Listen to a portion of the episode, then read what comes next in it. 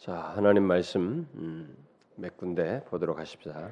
먼저 데살로니가 후서 우리가 계속 봐왔던 그 데살로니가 후서 2, 2장 그 말씀부터 먼저 봅시다. 335페이지 335페이지 제가 가지고 있는 신약성경 335페이지 데살로니가 후서 2장 3절을 먼저 같이 읽도록 합시다. 3절 읽겠습니다. 시작. 누가 아무렇게 하여도 너희가 미혹하지 말라. 먼저 배도하는 일이 있고 저 불법의 사람 곧 멸망의 아들이 나타나기 전에는 이르지 아니하리니. 먼저 배도하는 일이 있고라고 하는 말씀을 좀 주목하고요. 그 다음에 히브리서 6장 다시 보도록 합시다.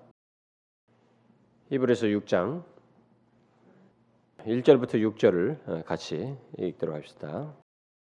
자, 같이 함께 쭉 읽어보도록 합시다. 시작. 그러므로 우리가 그리스도의 도의 초부를 버리고 죽은 행실을 회개함과 하나님께 대한 신앙과 세례들과 안수와 죽은 자의 부활과 영원한 심판에 관한 교훈의 털을 다시 닦지 말고 완전한 데 나아갈지니라. 하나님께서 허락하시면 우리가 이것을 하리라. 한번 비침을 얻고 하늘의 은사를 맛보고 성령에 참여한 바가 되고 하나님의 선한 말씀과 내세의 능력을 맛보고 타락한 자들은 다시 새롭게 하여 회개케 할 수 없나니 이는 자기가 하나님의 아들을 다시 십자가에 못 박아 현재의 욕을 보임이라. 2절 하반절에 완전한 데 나아갈지니라 라는 말씀을 주목하고 한 군데만 더 보도록 하십시다, 여러분. 예, 제가 중간에 인용할 건데 미리 여러분들이 좀 읽는 게 좋겠습니다. 고린도전서 3장 고린도전서 3장 신약성경 265페이지. 고린도전서 3장 1절 2절. 자 1절과 2절을 우리 함께 읽어봅시다. 시작. 형제들아 내가 신령한 자들을 대함과 같이 너희에게 말할 수도 없어서 육신에 속한 자 곧 그리스도 안에서 어린 아이들을 대함과 같이 하노라. 내가 너희를 저주로 먹이고 밥으로 아니하였노니 이는 너희가 감당치 못하였음이거니와 지금도 못하리라. 자, 우리가 지금 계속해서 이 시간에 살피고 있는 것은 은혜와 배교 시리즈입니다. 그러니까 우리가 은혜에 대해서 많이 살피고 알았지만은 사실 이제 이 배교 문제를 살필 필요가 있어서 은혜와 배교 시리즈를 하고 있는데 제가 지난 두 시간 동안은 일종의 서론적인 내용이었습니다. 이 배교에 대한 이런 서론적인 내용으로서 배교는 아, 이렇게 어떤 현상, 뭐 무슨 뭐 사회적인 현상, 뭐 이런 현상 차원에서 또는 개인의 변절 차원에서만 생각해서는 안 되고 그리스도의 그 초림 처음 이 땅에 오셨을 때 이 초림과 그가 다시 오는 이 재림 사이에 있게 되는 하나의 역사적인 사건으로서 일종의 재림이 가까우면서 생기는 어떤 반작용 속에서 일어나는 중요한 역사적인 사실이다라고 하는 것 이것을 제가 서론적으로 얘기했습니다. 제가 지금 말한 이 사실을 기억하는 것이 아주 중요합니다. 특히 이 배교가 그리스도의 재림이 가까우면 가까울수록 우리가 이 데살로니가 후서에서도 지금 읽었다시피 역사의 반작용인 반하나님적인 현상 속에서 일어나는 것이기 때문에 특별히 주목할 사실이에요. 따라서 우리들이 그리스도의 재림과 관련해서 역사 속에서 유념할 것이 있다면 제가 지난 시간에 특별히 두 가지 정도를 특별히 유념을 먼저 해야 된다고 그랬습니다. 하나는 교회 밖으로는 우리들이 세계 선교를 한다는 것입니다. 땅 끝까지 복음이 전파되는 이것이에요.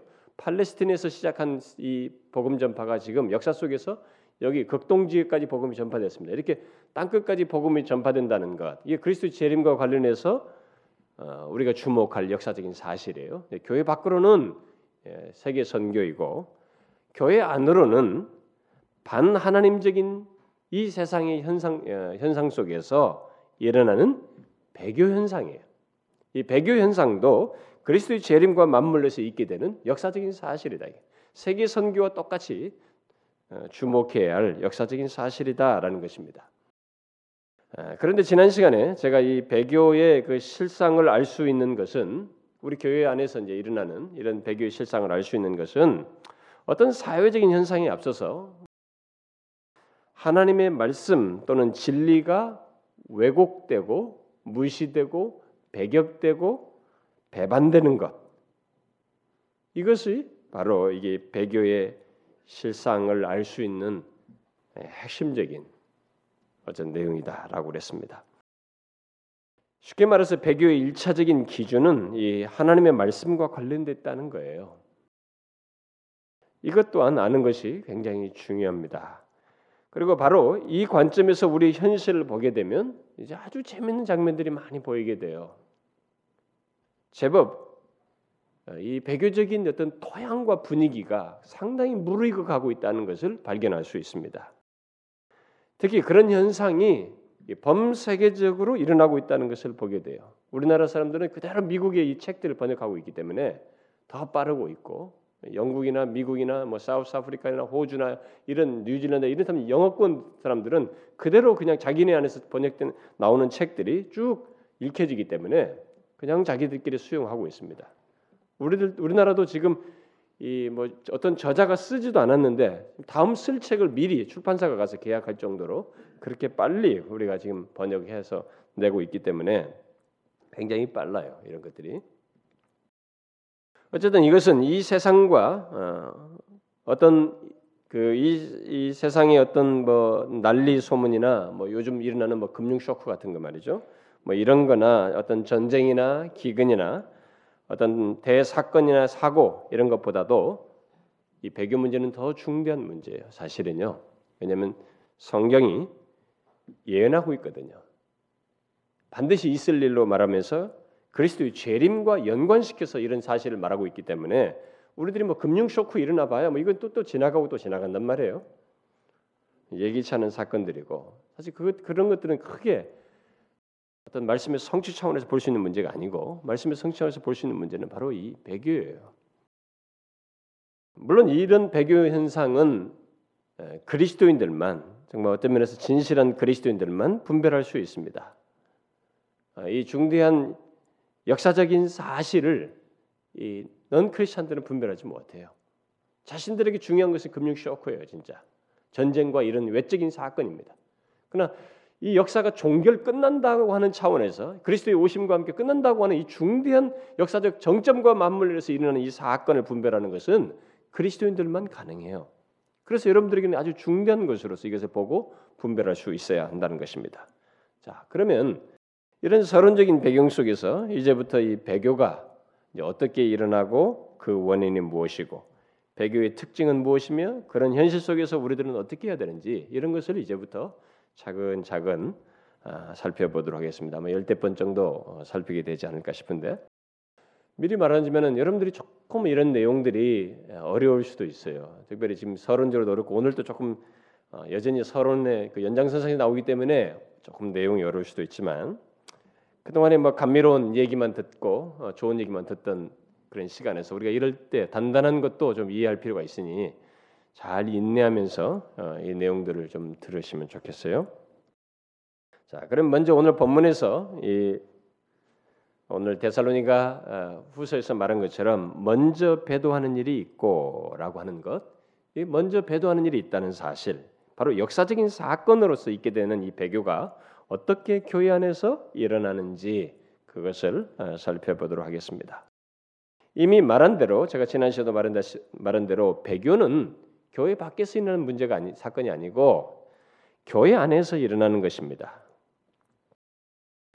그래서 본문에서 말하는 이 배도 그 데살로니가서 말하는 이 배도라는 말은 이 헬란 말로는 이게 아포스타시아라는 이런 말인데 여기서 이제 영어 아포스타시가 나왔어요.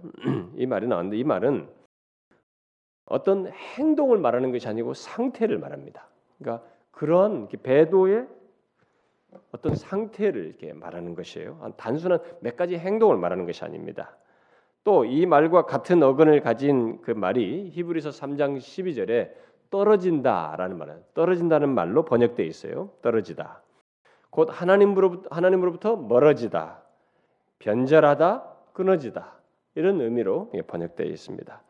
그리고 이 말에 상응하는 구약 표현, 여러분이 우리가 구약 성경은 히브리서로 써 있고 신약 성경은 헬라로 되는데 구약 성경의 히브리서를 2세기 당시에 이 헬란 말로 번역을 했어요. 그걸 우리가 70인역이라고 합니다. 구약을 번역을 이제 헬란 말로 번역을 했는데 그때 번역할 때 이제 헬라어의 이 신약 성경의 용어를 구약 성경과 연결을 시키는 하기 위해서 용어를 선택할 때 이제 그 맥을 이제 구약의 어떤 개념이 신약과 어떻게 연관되는지 그 용어에 연결해서 많은 사람들이 추측을 해요. 그런데 바로 이 단어를 히브리서 3장 11절은 떨어지다 같은 어근을 가지고 있는 이 말을 구약 성경에서 뭐 신명기나 이사야나 예레미야에서 같이 똑같이 쓰고 있는데 거기서 그 말을 쓸 때의 의미는 하나님에게서 떠나고 우상 숭배하는 것 그리고 우상 숭배나 이 어, 도덕적인 부패를 낳는 종교적인 변절을 의미해요. 하나님에게서 떠나고 우상 숭배하며 종교적으로 변절하는 것 바로 그런 의미로 이 말을 썼습니다. 그리고 그 말을 이게 디모데전서 4장 1절에서는 아, 종말론적인 현상의 하나로서 다른 종교의 믿음에 항복하는 것으로 말해요. 이 배도의 같은 어근을 가지고 있는 이 용어가 그러니까 다른 종교의 믿음을 이렇게 믿음에 그 굴복하는 것입니다. 그래서 교회 다니다가 어떤 사람들이 다른 종교의 그 믿음 신앙을 갖는 것 이게 바로 다 배도에 해당하는 것입니다. 설사 다른 종교에 가지 않더라도 어떤 자신의 어떤 종교적인 신념에 굴복한다든가 그 믿음을 갖게 되는 것도 다 이 배도에 해당하는 것이 되겠죠. 따라서 이 배도한다는 것은 뭐 배교한다는 것과 같은 맥락으로 생각할 수 있겠습니다. 하나님으로부터 멀어진 상태요, 변절하여 떨어져 나간 상태이며 우상 숭배와 다른 종교의 믿음에 항복한 상태를 말한다고 할 수 있겠습니다. 그런데 그것이 일차적으로 하나님의 진리 또는 하나님의 말씀을 왜곡시키고 경시하고 무시하며 또 거스리고 배반하는 것을 통해서 있게 된다는 거예요. 그래서 배도 이렇게 우리나라 말로는 한자를 써서 번역을 한 것입니다. 자, 그런데 문제는 어떻게 이런 것이 교회 안에서 일어나느냐는 거예요. 어떻게 교회 안에서 일어나느냐. 바로 하나님을 믿고 하나님의 말씀을 통해서 신앙생활하는 그런 공동체인데 이 교회라는 것이 보통 하나님을 믿고 하나님의 말씀을 통해서 신앙생활하는 이 그룹 아니겠어요? 뭐 모임인데 바로 왜 어떻게 해서 이 교회 안에서 그런 현상이 벌어지는가라는 겁니다. 여러분 어떻게 그런 사람들이 모인 이게 하나님을 믿는 말씀을 따르는 사람들이 모인 교회 안에서 하나님과 그의 말씀을 배반하는 일이 일어날 수 있을까요? 어떻게 그것이 일어날 수 있을까? 그러나 이제 우리가 이 데살로니가 후서에서는 분명히 그것이 일어난다는 것이에요. 일어난다는 것입니다. 어떻게요? 일차적으로 배교를 부추기는 교회 밖의 영향에 의해서 이게 일어나게 됩니다. 자, 물론 배교하는 사람들이 당사자들이 당사자들의 본성과 상태와 맞물려서 이 배교가 일어나지만 이제 자기 당사자 개개인에게 생겨나는 이 문제는 제가 이 배교의 원인과 이 배교의 특징을 말할 때 상세히 다루겠습니다. 하지만은 먼저 이 배교를 부추기는 외적인 환경들이 있어요. 이 어, 교회 밖에 영향이 있습니다. 바로 이 부분을 먼저 살펴보도록 하겠습니다. 자, 배교를 부추기는 이 교회 밖의 영향에 의해서 이 배교의 현상이 결국 이제 일어나게 되는데 그러면 도대체 그게 뭔가? 교회 밖의 영향이라는 것은 배교를 부추기는 교회 밖의 영향이란 도대체 뭔가? 자, 그것은 성경에서 흔히 말하는 세상, 곧 세상으로부터 나온 가치관과 생활 방식으로부터 시작해 가지고 세상이 자랑하는 철학과 사상과 문화 등의 영향입니다. 잘 이해하셔야 됩니다. 제가 조금 여러분들이 어렵다고 했지만 조금만 여러분들이 이해하세요. 인내하시면 나중에 본문으로 들어갔을 때는 좀 나아질 겁니다. 자, 물론 우리가 철학이나 이 세상의 철학이나 사상과 문화 등이 무조건 나쁘다, 무조건 부정적이다 이렇게 말할 수는 없어요. 그 말은 아닙니다. 지금 여기서 말하는 것은 배교를 부추기는 세상의 가치관과 철학과 이 사상, 문화 등의 영향이라고 하는 것이 하나님의 진리를 이렇게 왜곡시켜서 배교를 부추긴다는 거예요. 하나님의 진리와 이렇게 뒤섞여 가지고 왜곡시키는 쪽으로. 그래서 왜곡된 신앙을 불러일으키고 세상 정신과 왜곡된 신앙을 부추기는 세상 정신과 철학 이런 사상을 이렇게 특별히 지칭해서 말을 하는 것입니다. 물론 그런 세상의 영향은 초대교회도 있었어요. 여러분 초대교회도 우리가 영지주의가 있었고 무슨 막 여러 가지 철학 사상이 이 헬라 철학 사상이 막 교회 안에 파고 들어왔습니다. 거짓 교사들이 그걸 가지고 들어와 가지고 이렇게 예수 믿는 것이 좋다 이렇게 막 가르쳤어요. 이런 것은 초대교회도 다 있었고 그 이후로도 계속 있어 왔습니다. 그래서 1세기 이래로 지금까지 배교는 계속 있어 왔어요. 그러나 이 본문은 그것이 더욱 두드러지고 보편화되어서 특히 범세계적으로 범세적이 되, 범세적인 현상이 되어서 배교가 상대적으로 더욱 큰 크게 일어나게 되고 아주 획기적인 사건이 된다는 거예요. 바로 그것을 이 데살로니가서는 말하고 있습니다. 그러므로 지금 제가 말하는 이 배교를 부추기는 세상의 영향은 더욱 크게 배교를 부추기는 세상의 영향을 말하는 것입니다. 예수 믿는 사람들이 자기들이 그냥 먹고 마시고 연애하고 즐거워하고 결혼하고 뭐 이것이 전부인 줄 알고 거기에 몰입해 있지만 우리가 주목할 사실이라는 거예요. 역사에 이 그리스도의 재림과 맞물려 있는 사건이기 때문에 주목해야 된다는 것입니다. 아, 세상은 항상 그래 왔습니다만은 지금 더욱 바로 이런 세상의 영향이 더욱 드세져서 이 배교를 부추기는 아, 그런 현상이 지금 무르익어 가고 있다는 거죠. 그래서 이제 많은 사람들이 예수를 믿는다고 하지만 세상의 영향을 크게 받는 신앙 또는 세상의 영향으로 왜곡된 진리와 왜곡된 신앙을 갖는 모습이 일어난다는 거예요. 그리고 지금 일어나고 있죠. 여러분은 배교를 부추기는 세상의 그런 영향을 우리들의 현실 속에서 보시나요? 여러분 그것을 분별하십니까? 그 무엇보다도 교회 속으로 파고 들어온 세상의 영향을 보고 있느냐는 거예요. 물론 교회 속으로 들어온다는 것은 개인 달리 말하면 교회 안에 있는 사람 개개인에게 들어온다는 얘기예요. 뭐 교회라고 해서 뭐 어떤 한 기관으로 싹 들어오는 게 아니고 교회를 구성한 개개인에게 그것이 들어와서 결국 교회에 들어온다는 말을 쓰는 것입니다. 자, 그러면 어때요, 여러분? 여러분은 이것을 자신 안에서도 보십니까? 자신 안에 이 세상의 영향이 들어오는 것을 배교를 부추기는 이 세상의 영향이 자신 안에 흡수되어 들어오는 것을 분별하시느냐는 거예요. 세계적인 현상은 뒤로 하고 뭐 우리나라 교회 전체적인 현상을 보거나 우리 교회를 보거나 우리 개개인을 보자 말이죠. 여러분이 우리나라에 복음이 들어온 이래로 어, 지금까지의 이 변화를 여러분이 한번 생각해 보면 많은 변화가 생겼다는 걸 알게 될 것입니다. 30년 전과 20년 전과 10년 전과 비교를 해 보게 되면 세상의 가치관과 철학과 사상과 문화가 확실히 더 많이 들어오고 더 큰 영향을 미치고 있는 것을 보게 됩니다. 여러분 중에 어떤 사람은 쉽게 아, 세속주의가 들어왔다는 말이구나.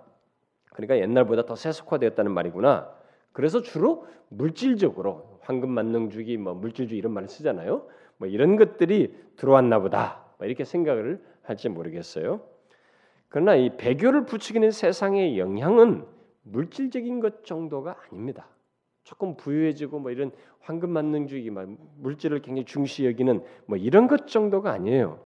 교회 안에서 일어나는 배교는 그런 정도를 넘어서서 세상에 속한 모든 것, 곧 각종 사상과 철학과 가치관과 삶의 방식 등이 방식 등이 이 매력적인 모습을 가지고 교회 안에 들어옴으로써 또는 교회 안에 있는 사람들 개개인에게 들어옴으로써 일어나게 된다는 거예요. 저는 그 모든 세상의 영향을 그냥 간단히 축약해서 축약해서 말한다면 뭐 세속주의란 말로 쓸 수도 있다고 맞아요. 물론 이 세속주의라는 말은 상당히 좀 일반적으로는 더 좁은 의미지만은 저는 이게 좀 더 넓은 의미에서 이 말을 좀 쓰고 싶습니다. 그래서 그 말을 쓸 때는 바로 그런 차원에서 이해하면 좋겠어요. 자, 그러면 그 세속주의가 어떻게 우리 안에 그 들어와서 배교를 일으킬까? 이것은 마치 우리들이 어떤 영화나 뭐 드라마 이런 것을 보고 그것에 흥미를 느끼고 거기서 말하는 것을 좋아하고 따라하고 싶어하는 것처럼 아주 쉽고 자연스럽고 또 친숙하게 들어와서 우리에게 이게 생활로 이게 드러나게 되는 것입니다. 그러니까 이것이 그리고 특별히 하루하루 매일같이 무슨 드라마를 보나 세상을 보면서 우리가 매일같이 영향을 받듯이 우리가 옛날에는 뭐 결혼하기 전에 뭐 좀 이상했다, 뭐 무슨 문제가 있다, 뭐 이런 것에 대해서 옛날에는 심각했어도 이제는 드라마가 그런 걸 보편화 시켜놔 버렸기 때문에 하나도 문제가 되지 않아 사람들의 생활에 쉽게 예, 의식을 바꿔서 들어온 것처럼 바로 이런 것이에요. 세속주의라는 것은 바로 이렇게 쉽게 친근하게 들어오는 것입니다.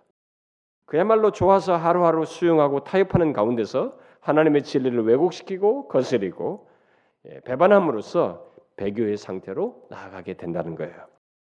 이것을 사람들은 그저 자신의 취향과 선택에 의해서 이런 일이 벌어지고 있다.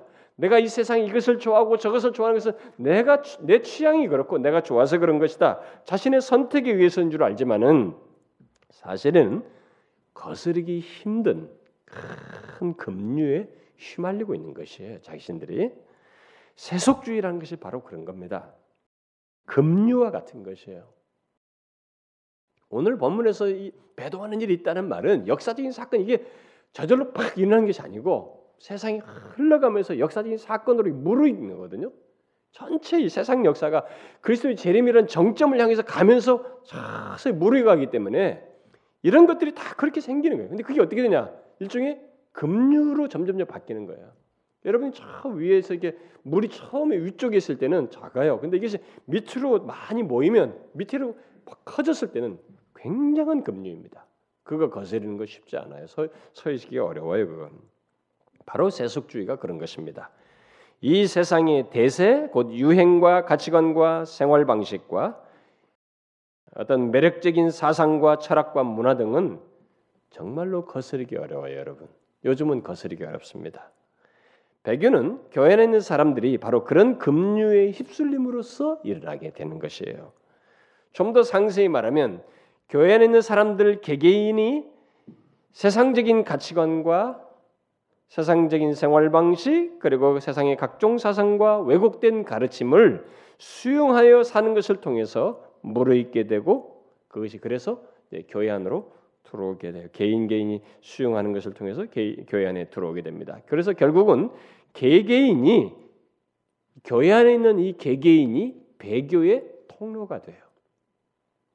특히 교회 안에 거룩한 삶을 살지 않는 어린 신자들, 설사 교회를 오래 다녔어도 오래 예수를 믿었다 해도 세상 영향을 받으면서 사는 신자들은 교회 안에 세상 정신을 들어오는 주요한 통로요 배교적인 분위기와 토양을 만드는 장본인들이에요. 그저 사람들은 예, 그들의 개인적인 신앙생활 차원에서 아, 이 사람이 요즘 영적으로 힘든가 보다, 좀 요즘 세상, 세상에 조금 취해 사는가 보다 이렇게 생각하지만은 그 정도가 아니고 이 배교와 관련했을 때는 아주 중대한 배교를 부추기는 통로로 그들이 사용되어지게 됩니다. 그래서 교회적으로는 그래서 이렇게 어렵게 하는 자들이 되는 거예요. 예, 그래서 배교와 관해서 그냥 간과해서는 안 되는 그런 대상들인 것입니다. 그래서 바울이 우리가 지금 오늘 참고로 읽었던 이 고린도전서 그 3장에서 그런 어린 신자를 육신에 속한 자라라고 말했습니다. 어, 앞에 보면 육에 속한 사람과 육신에 속한 자가 달라요. 그 2장 후반부에 나오는 육에 속한 사람은 그냥 자연인을 말하는 것이고 육신에 속한 자는 영적인 어린아이를 말하는 것입니다. 크리스천인데 영적인 어린아이를 말하는 거예요. 자, 이들은 예수 믿은, 지, 믿은 지가 얼마 안 되어서 어린아이가 된 것이 아니고 육신에 속한 생활을 하고 있었기 때문에 어린아이인 것입니다. 그 말은 세상의 영향을 받고 그것을 좋아하며 자꾸 따름으로써 그야말로 육신에 속한 생활을 했기 때문에 영적으로 어린아이였다는 거예요. 영적인 어린아이라는 것입니다. 이들은 교회 안에 배교와 관련해서 말할 때 부정적인 역할을 제법 크게 하는 사람들입니다. 왜냐하면 바로 그들이 세상의 영향을 받고 좋아하고 따르는 자들이기 때문에 그렇습니다. 그 세상의 가치관과 삶의 방식과 세상의 각종 사상과 이 문화 등을 좋게 여기며 따름으로써 결국 세속주의를 교회 안으로 들여오는 주요한 대상들이 된다는 것이에요. 물론 배도자들은 두말할 것이 없습니다. 그러나 이 영적인 어린아이들, 곧 육신에 속한 생활을 하는 사람들이야말로 세속주의를 교회 안으로 들어오는 마치 공인된 통로와 같은 것이 공인된 통로 같은 것입니다. 그러므로 교회 안에 어린아이 같은 신자들을 또는 육신에 속한 자들을 육신에 속한 생활을 하는 자들이 점점 많아지는 것이 바로 배교의 환경이에요. 배교의 환경으로 나아가는 것입니다. 그래서 오늘날 우리 교회들이 이 사람이 회심했느냐, 뭐 교회를 어떻게 진실하게 믿느냐, 삶이 변화됐느냐 이런 것들을 그 세속적인 것을 끊었느냐 안 끊느냐 상관없고 교회를 그저 열심히 주일날에도 꾸준히 몇 년 나오면 그냥 집 사주고 그러다가 그 책임이 있으니까 열심히 하니까 그 다음 뭐 직분 주고 올라간다고요. 무슨 뭐 세합의 계급 올라가 올라가는데 그러니까 교회 중직자이면서도 어린아이가 있을 수 있는 거예요. 육신에 속한 자가 있을 수 있는 것입니다. 지금까지 제가 말하는 이런 육신에 속한 자 어린아이라는 것은 예배에 안 빠지고 나오느냐, 얼마나 교회 생활을 열심히 하고 또 뭐 방언의 은사를 받았느냐, 무슨 은사를 받았느냐 이런 문제가 아니에요. 그런 것들은 고린도 교회 성도들에게는 다 있었어요. 고린도 교회 성도들이 얼마나 은사가 충만했습니까? 열심히 했다고요. 그들은 나름대로 교회 생활을 열심히 하고 신령한 은사들을 받아가지고 자기들 사이 막 경쟁할 정도였습니다. 그런데 그들은 세상의 영향을 받고 있었어요. 그것을 좋게 여기며 따르면서 신앙생활하고 있었습니다. 바울은 바로 그것을 두고 육신에 속한 자의 어린아이라고 말한 것이에요. 그러므로 오늘날 교회 생활을 열심히 하면서 동시에 세상 영향을 받아서 그것을 좋게 여기는 신자들이 많아지는 것은 안 좋은 것이에요. 굉장히 안 좋은 것입니다. 배교의 토양이 만들어지는 것이에요. 여러분 이런 측면에서 30년 전과 20년 전, 10년 전을 비교해 보십시오. 교회 안뿐만 아니라 이 교회뿐만 아니라 여러분 개개인을 한번 보시라는 거예요. 여러분들이 예수 믿기 전 몇 년 전과 지금을 비교해 보라는 거죠. 세상의 영향을 이전보다 더욱 많이 받게 되는 환경이 되어 있지 않습니까? 지금 이 세상이 우리 주변이 분위기와 대세가 지금 그렇게 바뀌어 있잖아요. 그렇다면 그 대세 속에 있는 개인 개인 여러분 잘 보세요. 개인 개인이 결국 교회가 그렇다는 말은 개인이 또한 그렇다는 얘기인데 그런 맥락에서 여러분 자신을 한번 보세요. 얼마나 물들었느냐는 거예요. 그래서 요즘 우리들이 하는 말이지 예수 뭐 그렇게까지 예수 믿느냐. 요즘은 너무 감미로운 말들이 많아가지고 설교가 있어가지고 이렇게 해도 구원받고 저렇게 구원받는다는 이 구원론에 대한 흐려짐이 그러니까 구원파가 먹히는 거예요. 그에 반해서 확실하게 언제 구원받았냐 날짜 대라 말이지.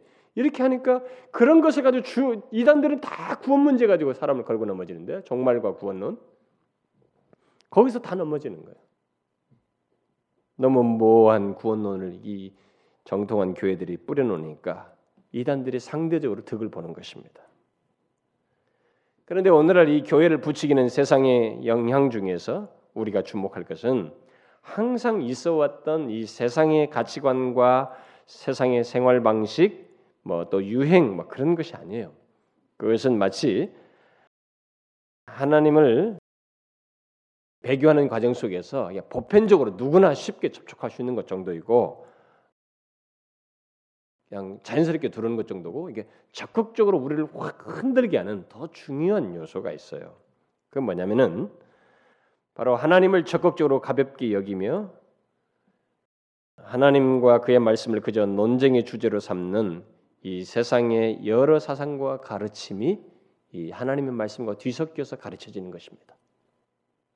결국 복음을 부차적인 것으로 여기게 하며 하나님의 진리를 왜곡시키고 세상의 사상과 철학과 거짓된 가르침이 뒤섞여서 성도들에게 유포되는 것입니다. 이것이야말로 하나님의 말씀과 뒤섞여서 사람들에게 다가오기 때문에 그래서 결국은 자기도 모르게 좋아서 수용했는데 왜곡된 신앙과 삶을 야기시키기 때문에 우리가 굉장히 심각하게 봐야 할 내용이에요. 그러면 그런 것들은 구체적으로 어떤 것이 있는가? 여러분들은 거의 생각지 않, 어, 않는 것들이지만 하나님의 계시의 말씀을 왜곡시키거나 이 변형시키는 이런 일들은 18세기에 이 계몽주의 사상 뭐 이전에도 충분히 있었습니다만은 이 계몽주의 철학으로부터 시작해 가지고 여러 철학 사상이 이 신학자들을 통해서 교회 안에 급속도로 들어왔어요. 그 이전에도 있긴 있었지만은 이렇게 교회 안에 딱 가운데 성경을 탁 끼고 들어오기는 포문은 18세기 계몽주의부터 시작됐어요. 이 이성 이성을 존중하면서부터 그러면서 여러 가지 세상 철학과 사상들이 이 성경과 신학과 막 뒤섞이면서 성경 해석하는 데도 들어오고 다 들어왔습니다.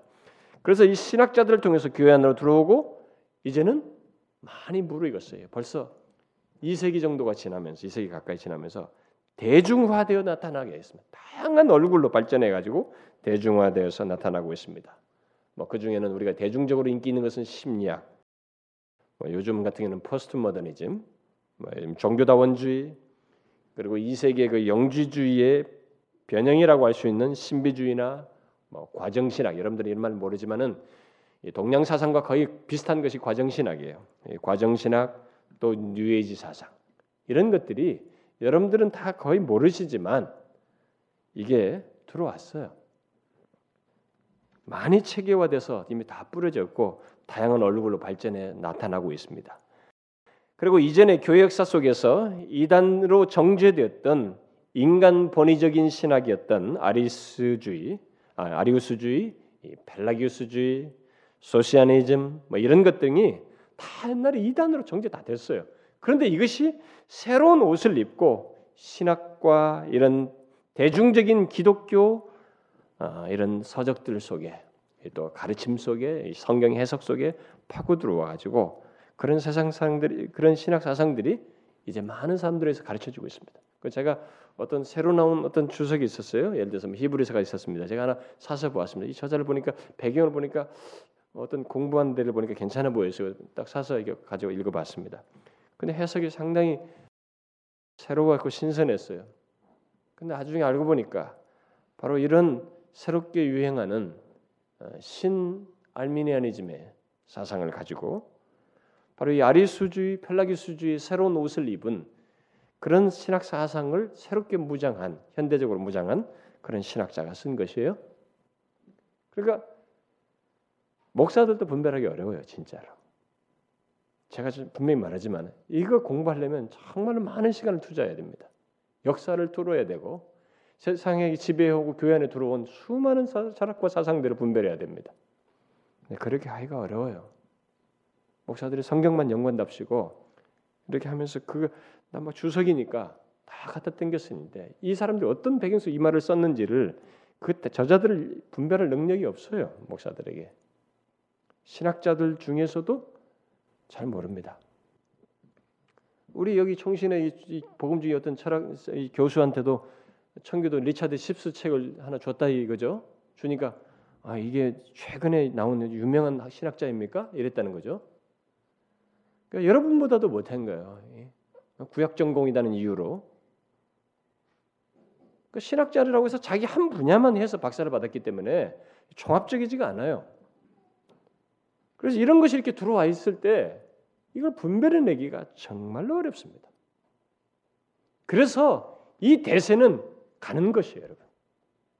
그 배교를 향해서 가는 것입니다. 오늘 본문 말씀을 그 자리를 향해서 가는 것이에요. 그리고 오늘날 특별히 가장 대중적으로 지지를 받고 있는 것이 여러분 기독교 복음을 그저 이 세상에서 예수 잘 믿고 말이 예수 믿는 이 신앙이라고 하는 것을 이 세상에서 잘 되는 것 정도로 말하는 기복 신앙과 성공주의 신학 그리고 이 소위 뭐 또는 번성 신학이라고 하는 것 더욱 넓게 말해서 실용주의 신학이라는 것 이게 가장 호소력을 갖습니다. 그래서 아까 어려운 철학 사상은 몰라도 가장 보편적으로 많은 목사들과 성도들이 따르는 것이 바로 이 실용주의 신학의 번성 신학의 축복 신학입니다. 이런 것들은 오늘날 교회 안에서 아주 수많은 사람들이 그저 좋은 것인 줄 알고 이게 다 성경인 줄 알고 분별치 못하고 수용하는 것이에요. 아예 이런 것들이 성경과 뒤섞여서 많은 사람들의 신앙과 삶의 근간이 되어서 움직이고 있습니다. 아예 그런 가르침의 근거에서 종교적인 열심을 내면서 마음의 치유를 경험한다고 합시고 하고 또 뭐 축복을 구하면서 기도하고 또 성공을 구하고 어, 구원을 추구하는 이런 또 하나님 경험을 추구하는 이런 일들이 일어나고 있다는 것이죠. 이 같은 종교적인 열심과 태도는 하나님을 말하면서 나름대로 신앙생활을 한다고 하지만 분명히 오류와 왜곡이 뒤섞여 있어서 더 심각한 오류를 낳습니다. 가장 일반적으로는 하나님보다 이 세상의 것에 더 마음을 쏟게 하거나 하나님을 우상으로 섬기게 함으로써 결국 배교를 부추겨요. 하나님을 얘기하지만 이게 사실상 우상적인 하나님을 얘기하고 뭐 하나님을 얘기하면서 뭐 얘기하지만 결국 자기의 욕심을 채우는 물질을 생각한다. 물질이 우상이 되거나 이 세상에서 잘 되는 것이 우상이 되는 그것이 신앙이 되는 이런 변절이 교묘하게 일어나고 있다는 거죠.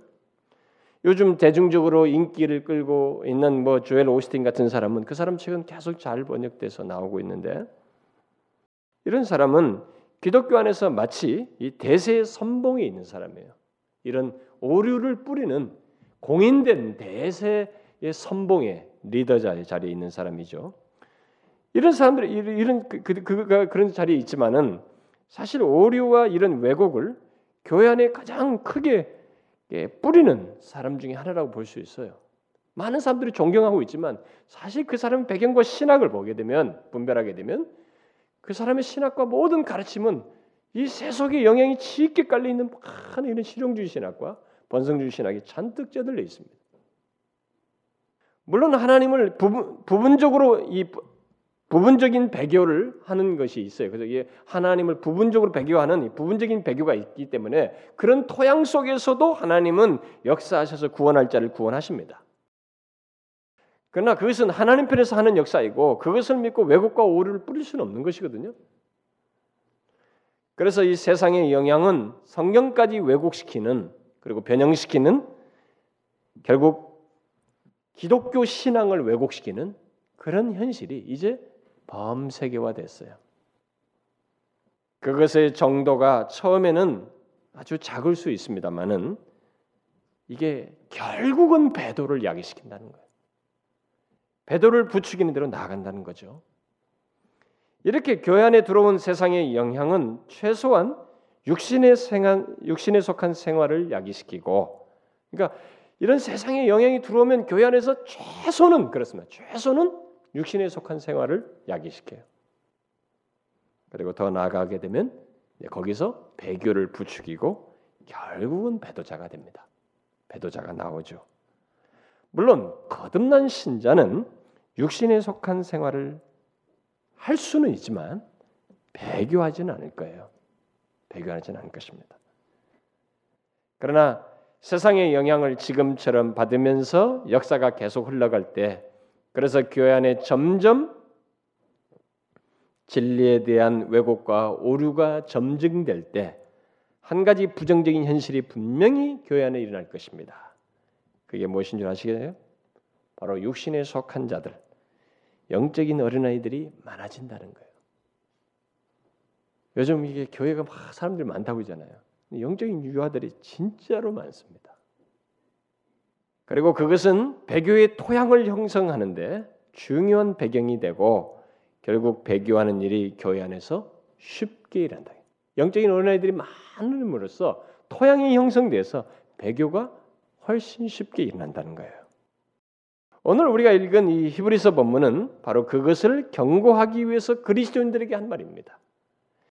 특별히 히브리서 6장 4절부터 6절 말씀의 내용은 배교자들의 상태이지 그리스도인의 모습이 아니에요. 그러니 더 이상 뒤로 물러나서는지 말라고 2절 하반절에서 말하잖아요. 온전한 데 나아가라. 온전한 데 나아가라고 하는 차원에서 이런 말을 하고 있는 거예요. 그것은 너희들의 상태가 아니다는 거죠.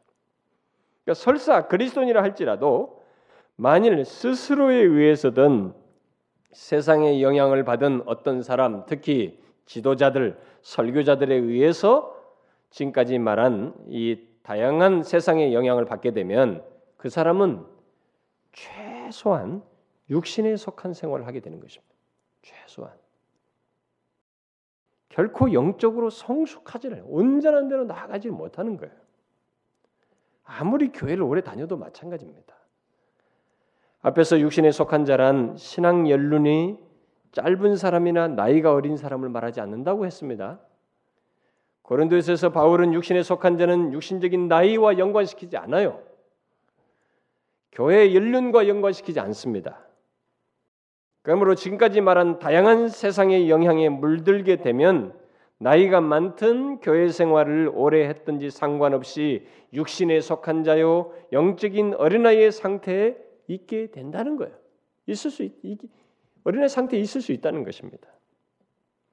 이런 맥락에서 우리들의 이 교회를 보게 되면 뭐 집사, 권사, 장로, 심지어 목사까지도 육신에 속한 자들이 그들 중에 있을 수 있어요. 실제로 그런 사람들이 있습니다. 목사들 중에도 있을 수 있어요, 여러분. 왜냐하면 자신의 신앙이라는 것이 목, 이 세상이 잘 되는 거, 축복 신앙이라는 이것만 말하니까 온전한 데 나아가질 않는 거예요. 세상이 왜곡된 사상에 의해서 성경을 활용할 뿐이에요. 하나님의 이 고귀하신 영역의 세계를 결국 전해주지는 못하고 자신도 맛보지 못하는 거예요. 그저 종교적인 어떤 체험이 전부인 거예요. 뭐, 뭐 짜릿한 거뭐 했다. 하나님이 뭘 들어줬다. 이 정도가 기독교 신앙의 전부라고 생각하는 거예요. 여러분 이게 성경이 보세요. 얼마나 깊은 하나님의 무한한 것들이 여기 우리 있는데 이 복음의 부유함이 그 정도이냐는 거예요. 아니거든요. 그래서 자신의 지적인 욕구에 의해서든 현실적인 필요에 의해서든 세상적인 가치관을 수용해서 살고 번성신학과 이 기복적인 신앙을 수용하여 신앙생활하고 또 하나님의 계시의 말씀을 왜곡시킨 각종 사상과 가르침을 수용하여 신앙생활함으로써 나름대로 열심을 내지만 실상은 육신에 속한 자요. 영적인 어린아이 상태에 그 상태를 넘지 못하는 그런 사람들이 교회 안에 얼마든지 있을 수 있다는 거예요. 설사 그런 신앙 배경 속에서 어떤 체험을 하고 신령한 은사를 갖고 심리 치료를 받아서 마음의 평정을 마음의 안정을 갖고 물질적으로 축복된 어떤 것을 경험하는 일이 있다 할지라도 그것은 영적인 성숙과 상관이 없을 수 있다는 것입니다. 무슨 말인지 아시겠어요? 이게 세상의 영향을 받은 것에 의해서 심리 치료하고 마음 안정 갖고 물질적으로 축복받았다고 하는 이런 것들이 영적인 성장과 상관이 없을 수 있다는 거예요. 여전히 육신에 속한 자의 상태를 넘어서지 못할 수 있다는 것입니다. 일반적으로 배도자는 예수 그리스도를 진실로 믿는다기보다는 세속주의적인 종교심과 욕구를 가지고 종교적인 쾌락을 누릴 수 있어요. 그리고 정신적인 쾌락을 경험할 수 있습니다. 그리고 윤리적인 쾌락을 누릴 수 있어요. 그 이상이 아닙니다. 그러므로 무엇이 되었든지 세속주의 영향을 받는 것은 해악스러운 것이에요. 어떤 식으로든 영적인 우리의 여정에서 해악스러운 것입니다. 외형적으로는 성공처럼 보일 수 있어요. 어? 이 사람이 그런 세속주의적인 영향을 받아가지고 신앙 그런 걸 가지고 신앙생활하는 것이 외적으로는 성공처럼 보일 수 있어요. 그리고 축복처럼 보여도 세속주의에 물든 신앙생활 속에서 갖는 경험은 영적인 성숙도와는 상관이 없을 수 있습니다. 쉽게 말해서 번성실하게 영향을 받아서 곧 이 세상에서 잘 되는 것이 매력이 되어서 신앙생활하는 사람들은 뭐 그런 사람들로 가득한 이 교회, 뭐 큰 교회라고 해서 뭐 그런 사람들로 가득 찬 교회를 있다고 해서 그들이 다 영적으로 성숙했을 것이다. 성숙한 교회다. 이렇게 말할 수 없어요. 오히려 그런 것에 영향을 받은 사람들로 모인 큰 교회들이 오히려 영적으로 더 육신에 속한 자들로 가득 찰 수 있습니다. 또 개인적으로 말해서 세속주의 영향을 받아서 신앙생활하고 열심을 낸다고 해서 그것이 영적으로 성숙한 사람이라고 말할 수 없어요. 우리는 뭐 어떤 사람이 굉장히 열심히 내요. 왜 열심히 내까요 뭔가 이렇게 해야 하나님 복 받는다고 생각해 가지고 한다거나 어? 잘못된 가르침이 왜곡된 세속주의에 물든 이런 가르침에 빠져가지고 막 열심을 내는 성숙치 않을 수 있어요. 우리는 열심만 내면 이 사람이 성숙했다 자꾸 생각하는데 두고 볼린 거예요. 그래서 히브리서에서 계속 말하는 게 뭐냐면 지속성이에요. 끝까지 견디는 거예요. 믿음을 끝까지 가는 것입니다. 이것에 의해서 참된 신자들이 구원을 마침내 경험하게 된다. 누리게 된다. 이걸 얘기하는 거거든요. 이렇게 볼 때 교회가 또는 그리스도인 개개인이 세상의 영향을 받는 것은 심각한 문제입니다. 그리스도의 재림과 관련해서 생각해 보게 될 때, 특별히 배교와 관련해서 생각하게 될 때 더욱 그렇습니다. 우리는 신약 성경에서 신약 성경이 특별히 히브리서의 수신자들인 1세기 그리스도인들이 뒤로 물러나 있기 때문에 이제 오늘 본문 같은 말씀을 했는데 이 뒤로 물러난 모습을 보인다거나 또 고린도 고린도서에서 그 이 고린도 교회 성도들이 육신에 속한 자의 상태에 있었다는 사실, 극단적으로는 세상을 사랑하여서 아예 떠난 이 대마 같은 사람, 그리고 가론 유다 같은 사람이 그런 그런 배교자 등이 성경의 신약 성경에 분명히 기록되어서 우리에게 뭔가를 말해주고 있어요. 그런 것이 있다는 거죠. 교회 안에서 일어난다는 거예요. 최소한 오늘 히브리서 본문 같은 이런 이런 모습이 있을 수도 있는데 교회 안에서 또 육신에 속한 생활을 하는 어린아이 같은 신자, 육신에 속한 자가 있을 수도 있고 특별히 세상을 사는 배도한 이런 사람, 어, 대마나 가론자 같은 사람도 있을 수 있다. 이 가시적인 공동체 안에서 있을 수 있다는 거죠. 뭐예요? 세상의 영향이 그렇게 그들로 하여금 그렇게 내몬다는 것입니다. 그러므로 이 세상의 영향이 교회와 우리 그리스도인 개개인에게 얼마나 치명적으로 나중에 해악을 끼치는지를 보게 되는 것입니다. 처음에는 그냥 좋아서 쫓은 거예요. 타협하며 살았던 것이에요. 그런데 결론이 그렇게 된 것입니다. 그런데 지금 세계 교회 안에 또 우리 조국 교회 안에 또 그리스도인 개개인 안에서 이 영향이 얼마나 크게 미쳐지는지 여러분들은 분별하는지 모르겠어요. 20년 전, 30년 전과 비교해 보라는 것이에요. 성경을 사용하지만 많이 왜곡된 가르침과 신학 사상들이 또 하나님의 하나님을 믿는 믿음을 말하지만 자기 중심적인 신앙과 필요를 위한 믿음을 말하는 것이 오늘날 교회 안에 분명히 뒤섞여 있어요. 교회 안에 들어온 세상의 영향으로 인한 이 파괴와 결국 배교를 부추기는 것이 너무나 소리 없이 조금씩 진행되고 있어서 우리 모두는 이것을 간파하지 못합니다. 그리고 대수롭게 여기지 않아요. 그렇지만 성경의 기록은 그것을 심히 위험하게 다루고 있습니다. 위험하게 말하고 있어요. 특히 그리스도의 재림과 관련해서 심각하게 말하고 있습니다.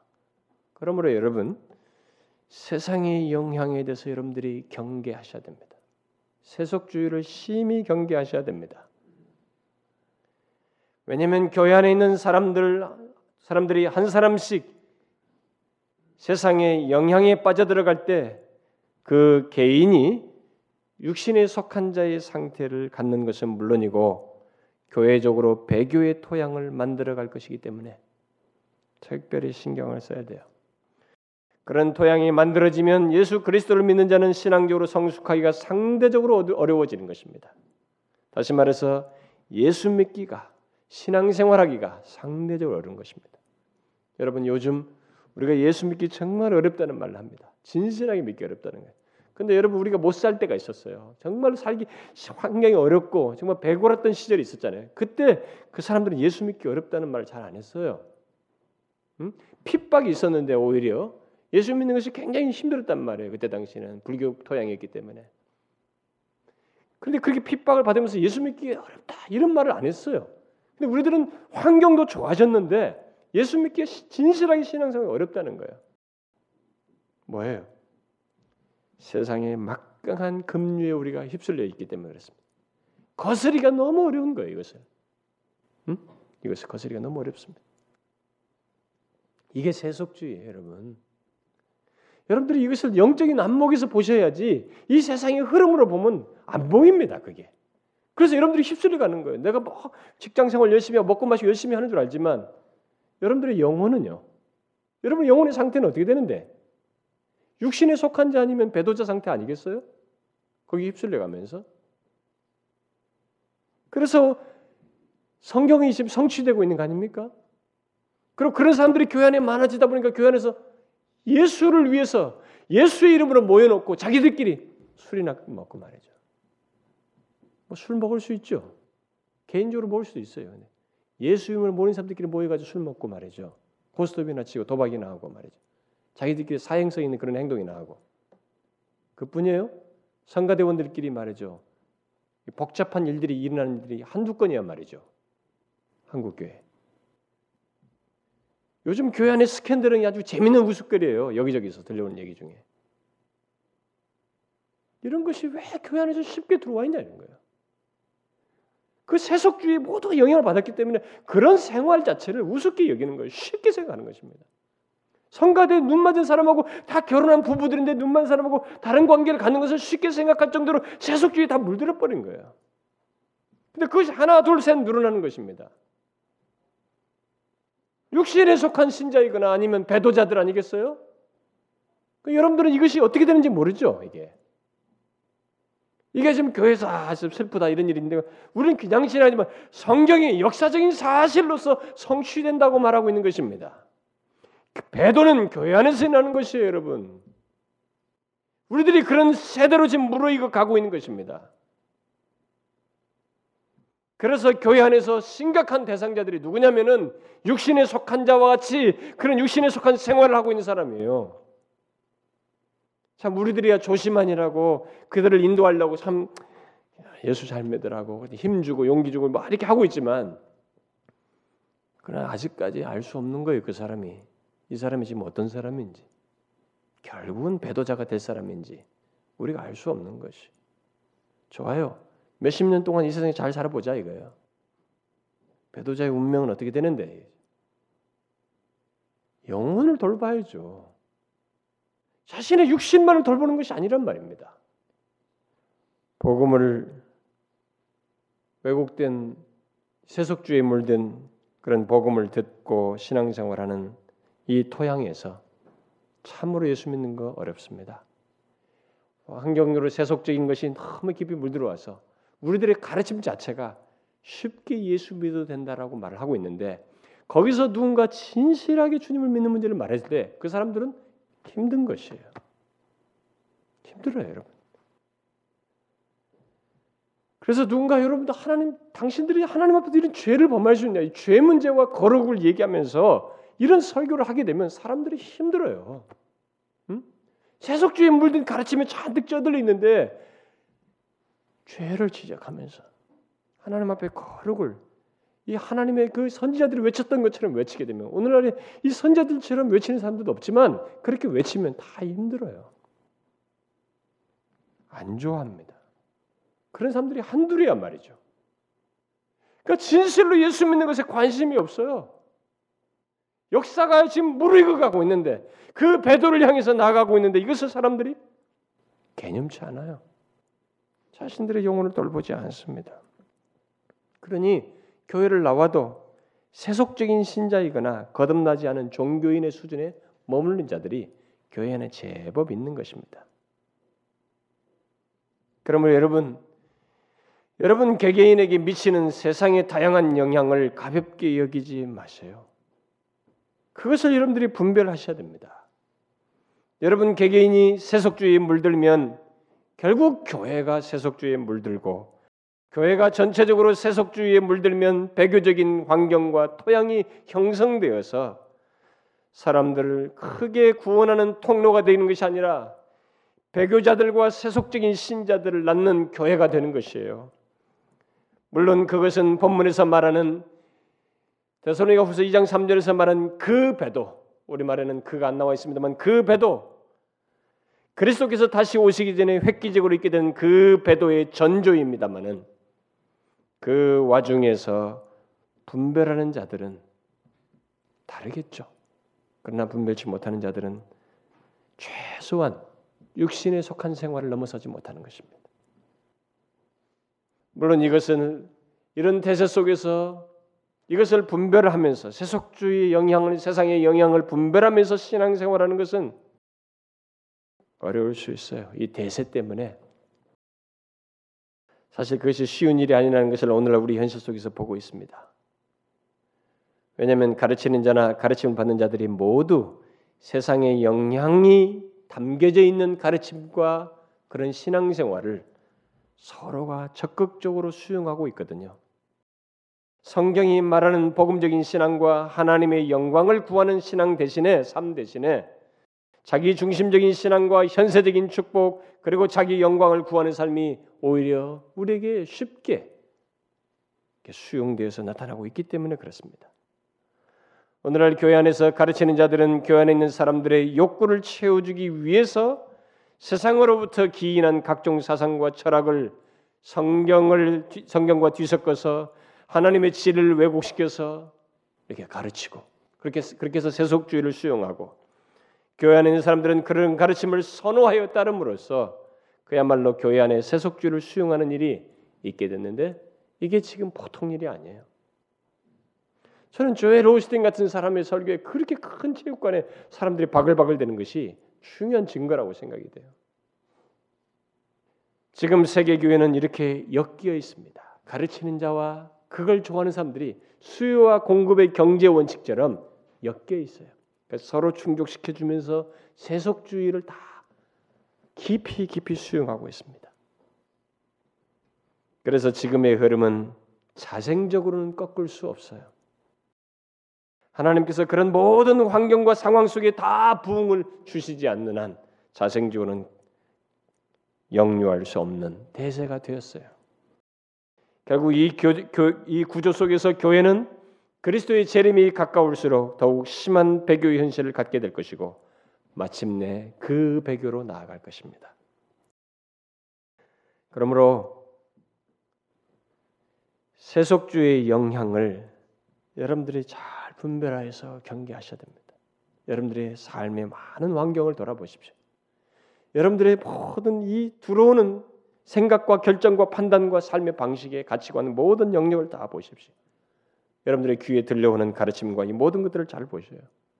이 세속주의 영향을 분별해서 경계해야 됩니다. 물론 그것은 저절로 되지 않습니다. 부지런히 하나님의 진리를 알아야만이 가능해요. 그래서 히브리서 10장 25절에서 그날이 가까울수록 그날이 접근해 올수록 모이기를 힘쓰므로써 더욱 이런 경성의 필요가 있다는 것을 말해주고 있습니다. 지금 우리가 말하는 것은 분별을 얘기하고 있습니다만 히브리서 기자가 히브리서 6장 2절에서 뭐래요? 분별을 넘어서서 온전한 대로 나아가라는 것이. 모든 신자는 이 세대를 분별하는 것도 어렵겠지만 분별을 하는 것을 넘어서서 결국은 온전한 대로 나아가야 해요. 우리가 바로 그것을 위해서 하나님의 진리를 부지런히 묵상할 것입니다. 들을 것이에요. 연구할 것이에요. 음? 살필 것입니다. 여러분들이 연속극이나 드라마에 열심을 내는 건 못지않게 이 세상의 재미에 흥미를 가지고 거기에 시간을 투자하고 마음을 쏟는 것 그 이상으로 여러분들의 취미 생활에 열심을 내는 것 그 이상으로 하나님의 진리에 열심을 내셔야 돼요. 그날이 가까울수록 더욱 그 부분에 열심을 내셔야만이 여러분들의 영혼이 온전한 대로 나아갈 수 있습니다. 쉽지 않아요, 여러분. 눈을 뜨셔서 분별하셔야 됩니다. 제가 지난 시간에 얘기했습니다. 배교 문제는 이단들이 너무 많이 써먹어가지고 이런 말을 꺼내면 사람들이 아, 나 겁주나 이렇게 생각하는데 저는 하나님의 진리를 가지고 펼치는 것입니다. 겁먹을 것도 없어요. 분별하면 되는 것이에요. 분별하면은 오히려 쉽고 자연스럽고 편해져요. 이 하나님의 진리를 잘 분별하세요. 그래서 여러분들이 배교의 토양이 무르익어가는 이 세대 속에서 아무 것이나 일로 들어오게 하면 안 되는 것입니다. 아무거나 빨리 들어갈 것이 아니에요. 아무거나 아무데나 여러분들의 마음을 쏟을 일이 아니에요. 하나님의 진리와 그의 거룩하신 것에 더 많이 마음을 쏟으라는 것입니다. 더 알고자 하시라는 거예요. 그래서 그것을 누리는 그리스도인의 이 부요함에 좀 더 방향성을 정해놓고 신앙생활하는 것입니다. 하나님의 부유하심과 복음의 부유함을 더 알고자 하는데 여러분들의 삶의 방향성을 가지고 살라는 것이에요. 여러분의 개인의 욕구를 쫓지 말고 다른 길이 없어요, 여러분. 기도합시다. 살아계신 아버지, 우주 만물을 지으시고 이 역사의 모든 것을 주관하시며 자신이 계시하신 바대로 역사를 인도하시는 아버지, 우리가 이 역사 속에서 하나님의 말씀이 그대로 성취되지만 그것이 어떻게 성취되는지를 우리가 분간치 못하고 분별치 못하고 고작 그냥 눈에 보이는 것에 의해서 현상과 이 세상 역사에 일어나는 것에 흔들리고 마음이 동요할 뿐 이것을 분별하여 온전한 데 나아가는 데는 게을리하는 저희들을 보게 되는데 주여 오늘 말씀을 통해서 우리가 배운 바대로 하나님의 말씀이 분명히 성취가 되는데 이 세상에 익숙하고 우리가 친근하게 여기는 이 세속주의 영향 속에서 그것이 이루어진다는 것을 알고 잘 분별하여 경계하는 저희들 되게 하여 주옵소서.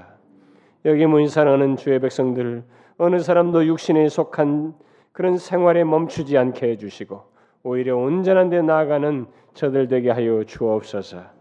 예수 그리스도의 이름으로 기도하옵나이다. 아멘.